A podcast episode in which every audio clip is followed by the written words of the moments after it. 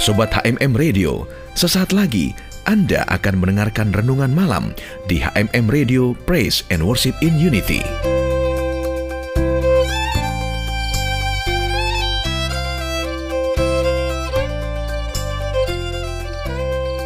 Shalom Sobat HMM Radio Hari ini kita masuk di dalam program khusus yakni peringatan Paskah Sobatku, saya akan ucapkan terlebih dahulu selamat Paskah. Dan kita akan merenungkan apa makna Paskah bagi kita orang percaya atau orang Kristen. Paskah bagi orang Kristen itu sangat penting. Seperti hari Natal. Paskah adalah perayaan terbesar umat Kristiani.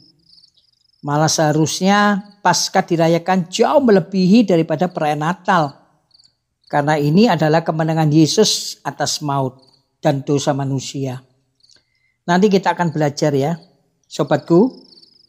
Karena itu sudah sepatutnya kita mengerti tentang makna Paskah yang sesungguhnya bagi kita orang percaya menurut Alkitab Perjanjian Baru. Sobatku yang dikasih oleh Tuhan, peringatan Paskah atau ibadah Paskah yang diadakan pada hari Minggu di mana biasanya disertai dengan perjamuan kudus. Ini ada dalam kisah para rasul pasal yang ke-20 ayat yang ke-7. Juga memperingati hari kebangkitannya Yesus, Matius 28 ayat 1. Sedangkan hari kematian Yesus adalah hari Jumat.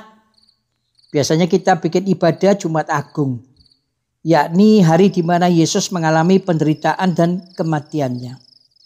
Jadi ada orang Kristen perjanjian baru yang menggabungkan antara peringatan kematian Yesus dengan peringatan kebangkitannya dalam satu hari ibadah yang disertai perjamuan kudus yaitu pada hari Minggu.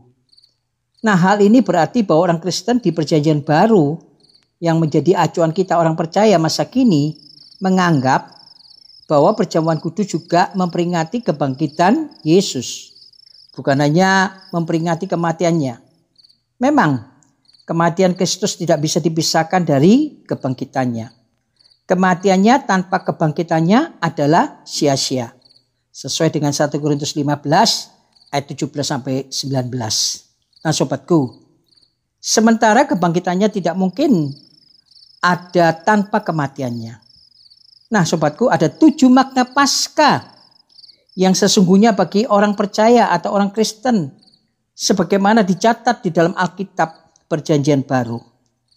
Makna Paskah ini merupakan gabungan dari makna kematiannya dengan makna kebangkitannya atau makna kedua-duanya sekaligus seperti yang diajarkan oleh Alkitab Perjanjian Baru. Nah, berikut ini pembahasannya. Yang pertama, bahwa Paskah itu adalah penggenapan. Jadi makna Paskah yang sesungguhnya yang pertama adalah penggenapan. Alkitab Perjanjian Lama berulang-ulang menubuatkan tentang penderitaan, kematian, dan kebangkitan Yesus. Dan hal itu semua telah digenapi saat penderitaan, kematian, dan kebangkitan Yesus. Salah satunya adalah nubuatan dari Nabi Yesaya 7, maaf, 700 tahun sebelum kelahiran dan kematian Yesus yang menubuatkan tentang penderitaan dan kematiannya yang disebut sebagai hamba Tuhan. Dia dianiaya tetapi dia membiarkan diri ditindas dan tidak membuka mulutnya seperti anak domba yang dibawa ke pembantaian. Seperti induk domba yang keluh di depan orang-orang yang menggunting bulunya. Ia tidak membuka mulutnya. Sesudah penahanan dan penghukuman, ia terambil. Dan tentang nasibnya, siapakah yang memikirkannya?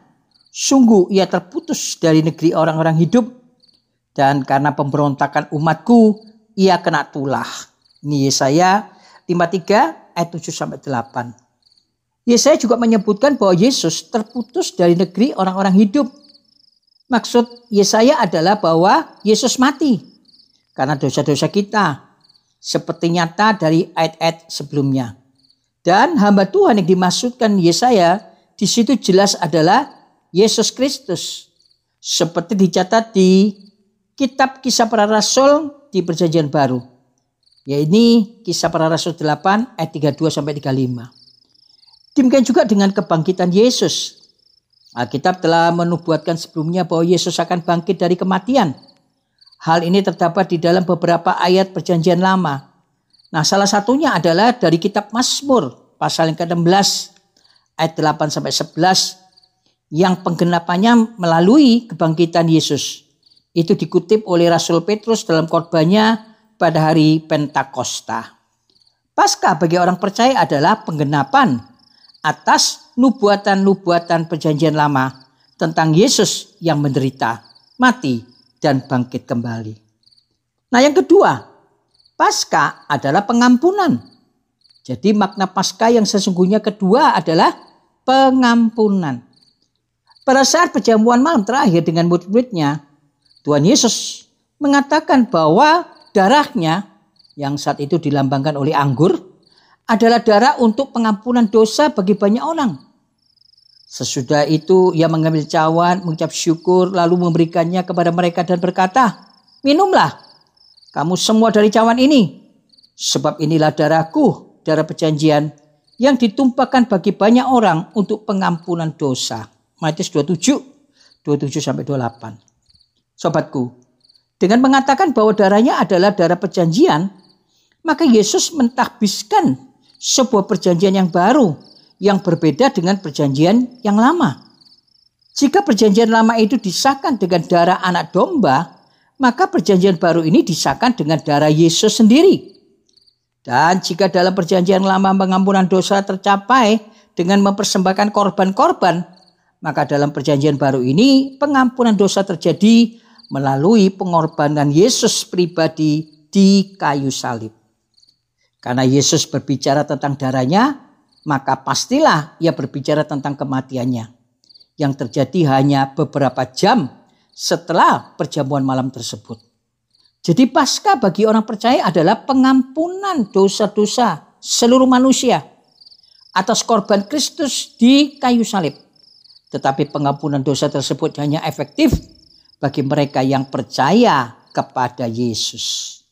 Yang ketiga, pasca adalah pemulihan Makna pasca yang sesungguhnya yang ketiga adalah pemulihan. Ketika manusia pertama, Adam dan Hawa jatuh ke dalam dosa, maka hubungan manusia terputus dengan Allah. Dosa memisahkan manusia dengan Allah yang maha kudus. Sobatku yang dikasih di Tuhan. Karena semua manusia adalah keturunan Adam dan Hawa. Maka semua manusia juga mewarisi dosa Adam dan Hawa tersebut. Yakni dosa asal atau dosa warisan. Dengan demikian maka hubungan semua manusia dengan Allah telah rusak. Tuhan Yesus mati di kayu salib untuk memulihkan hubungan kita yang rusak dengan Allah. Ia mendamaikan kita dengan Allah. Kepada jemaat di kota Roma, Paulus juga mengatakan, Kristus Yesus telah ditentukan Allah menjadi jalan pendamaian karena iman dalam darahnya. Hal ini dibuatnya untuk menunjukkan keadilannya karena ia telah membiarkan dosa-dosa yang telah terjadi dahulu pada masa kesabarannya. Ini Roma 3 ayat 25. Dan melalui kematian Yesus di salib, maka hubungan kita yang rusak dengan Allah akibat dosa dipulihkan kembali. Oh haleluya. Jadi pasca bagi orang percaya adalah pemulihan hubungan manusia yang rusak dengan Allah. Yang keempat, pasca adalah jaminan. Jadi makna pasca yang sesungguhnya keempat adalah jaminan. Alkitab berkata bahwa dosa atau hukuman dosa adalah maut. Roma 6:23. Artinya, dosa-dosa kita seharusnya membawa kita kepada maut atau kematian kekal. Inilah yang disebut dengan neraka. Namun, karena kasih Allah begitu besar bagi manusia yang berdosa, maka ia telah mengutus anaknya Yesus untuk mati bagi kita. Sehingga kita tidak perlu mengalami kematian kekal tersebut, malahan akan beroleh hidup yang kekal. Ini Yohanes 3:16 yang terkenal. Yesus telah mati, menggantikan kita, manusia yang berdosa. Melalui kematian Yesus, Allah memberikan kita hidup yang kekal atau keselamatan yang kekal. Inilah yang disebut sebagai surga. Nah kepada jemaat di Roma Paulus juga mengajarkan. Akan tetapi Allah menunjukkan kasihnya kepada kita. Oleh karena kita, maaf maksud saya oleh karena Kristus telah mati untuk kita. Ketika kita masih berdosa, lebih-lebih karena kita sekarang telah dibenarkan oleh darahnya. Kita pasti akan diselamatkan dari murka Allah. Sebab jikalau kita ketika masih seteru diperdamai dengan Allah oleh kematian anaknya, lebih-lebih kita yang sekarang telah diperdamaikan pasti akan diselamatkan oleh hidupnya. Nah sobatku, jadi melalui kematian Yesus, ia membebaskan kita dari kematian yang kekal, teraka. Sekaligus memberikan kita hidup yang kekal, sorga. Pasca bagi orang Kristen adalah jaminan bahwa kelak kita akan memperoleh hidup kekal di surga bersama dengan Allah. Lalu yang kelima, Pasca adalah kemenangan. Jadi makna pasca yang sesungguhnya yang kelima adalah kemenangan. Melalui kematian dan kebangkitan Yesus, maka kuasa iblis telah dihancurkan. Iblis adalah sumber dosa, kematian, dan berbagai penderitaan di bumi. Dan kematiannya telah direncanakan oleh Allah sendiri setelah manusia jatuh ke dalam dosa. Sobatku yang dikasih Tuhan. Dalam kejadian pasal ketiga ayat yang ke-15 Allah menubuatkan bahwa keturunan perempuan Hawa, yakni Yesus Kristus, akan meremukkan kepala iblis. Ayat ini digenapi saat kematian Yesus. Seperti nyata dari ayat di bawah ini. Karena anak-anak itu adalah anak-anak dari darah dan daging. Maka ia juga menjadi sama dengan mereka. Dan mendapat bagian dalam keadaan mereka. Supaya oleh kematiannya ia memusnahkan dia yaitu iblis yang berkuasa atas maut. Ibrani 2 ayat yang ke-14. Haleluya.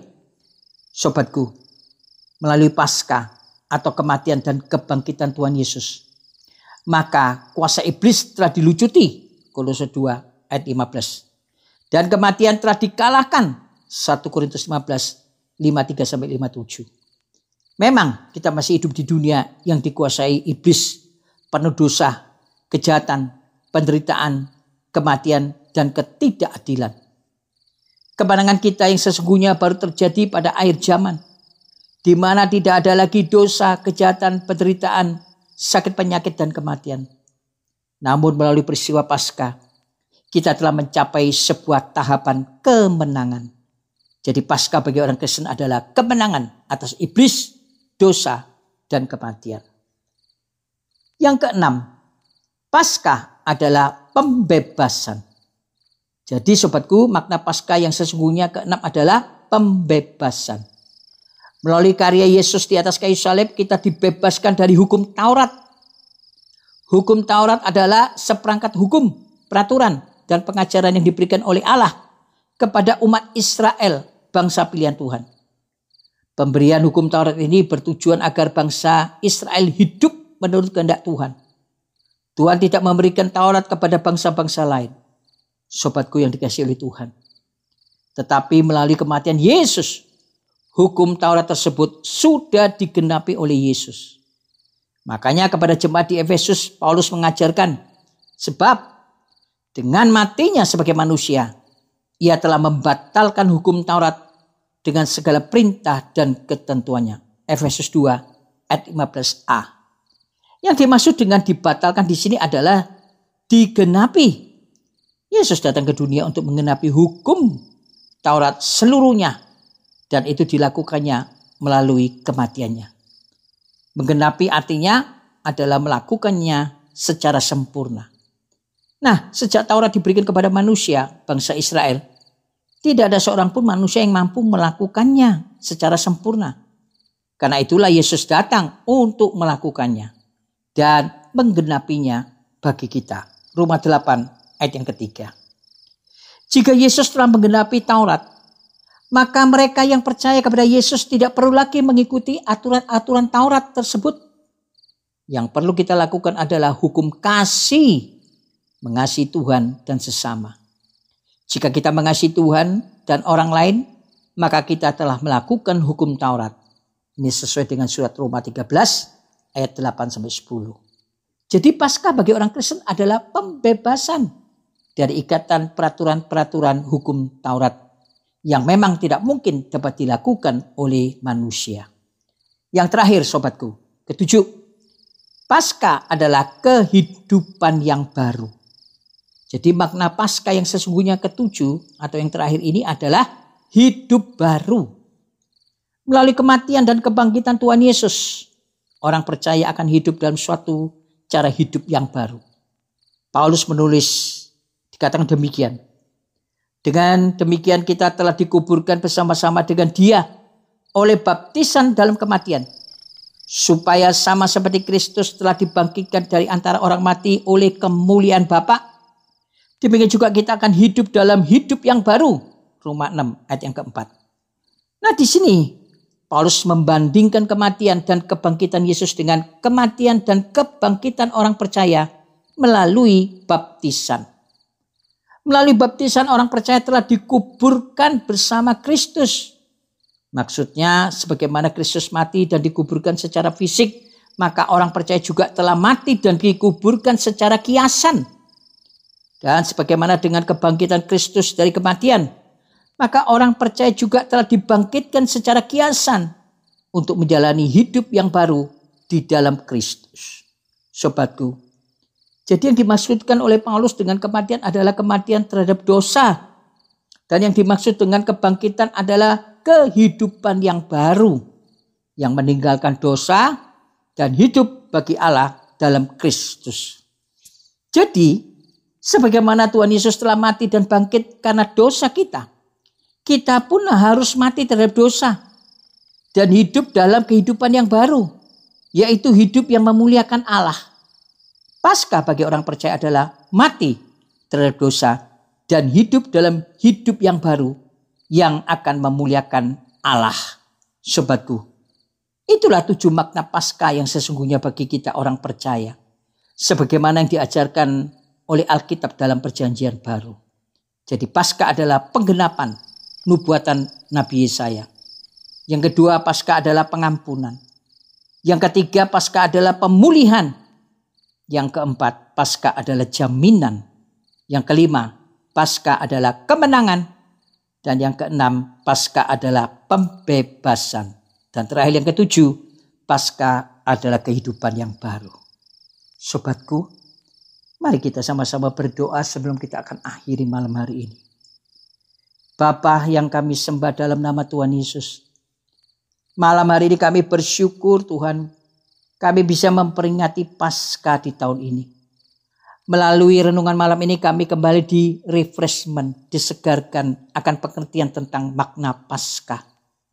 Sungguh kami sangat bersyukur atas pengorbanan kematian Yesus serta kebangkitannya. Dan hal ini berdampak bagi pengampunan dosa dan keselamatan kami orang percaya. Dan melalui pasca ini ya Tuhan, semua nubuatan dan janji Bapa digenapi. Yang jelas kami rasakan ada penggenapan nubuatan, ada pengampunan, ada pemulihan, jaminan, kemenangan, pembebasan, serta kehidupan yang baru. Nabi, rasul, agama boleh banyak. Tapi juru selamat hanya satu, yakni Yesus Kristus.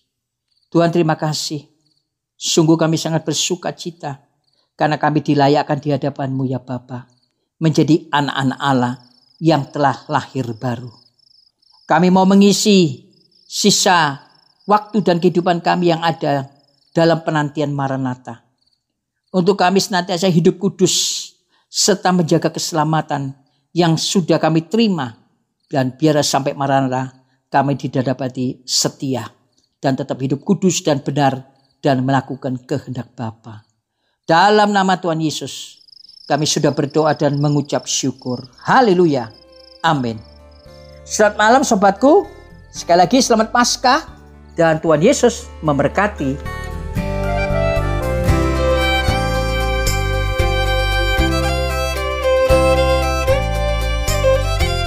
Sobat HMM Radio, demikianlah tadi anda sudah mengikuti renungan malam di HMM Radio Praise and Worship in Unity.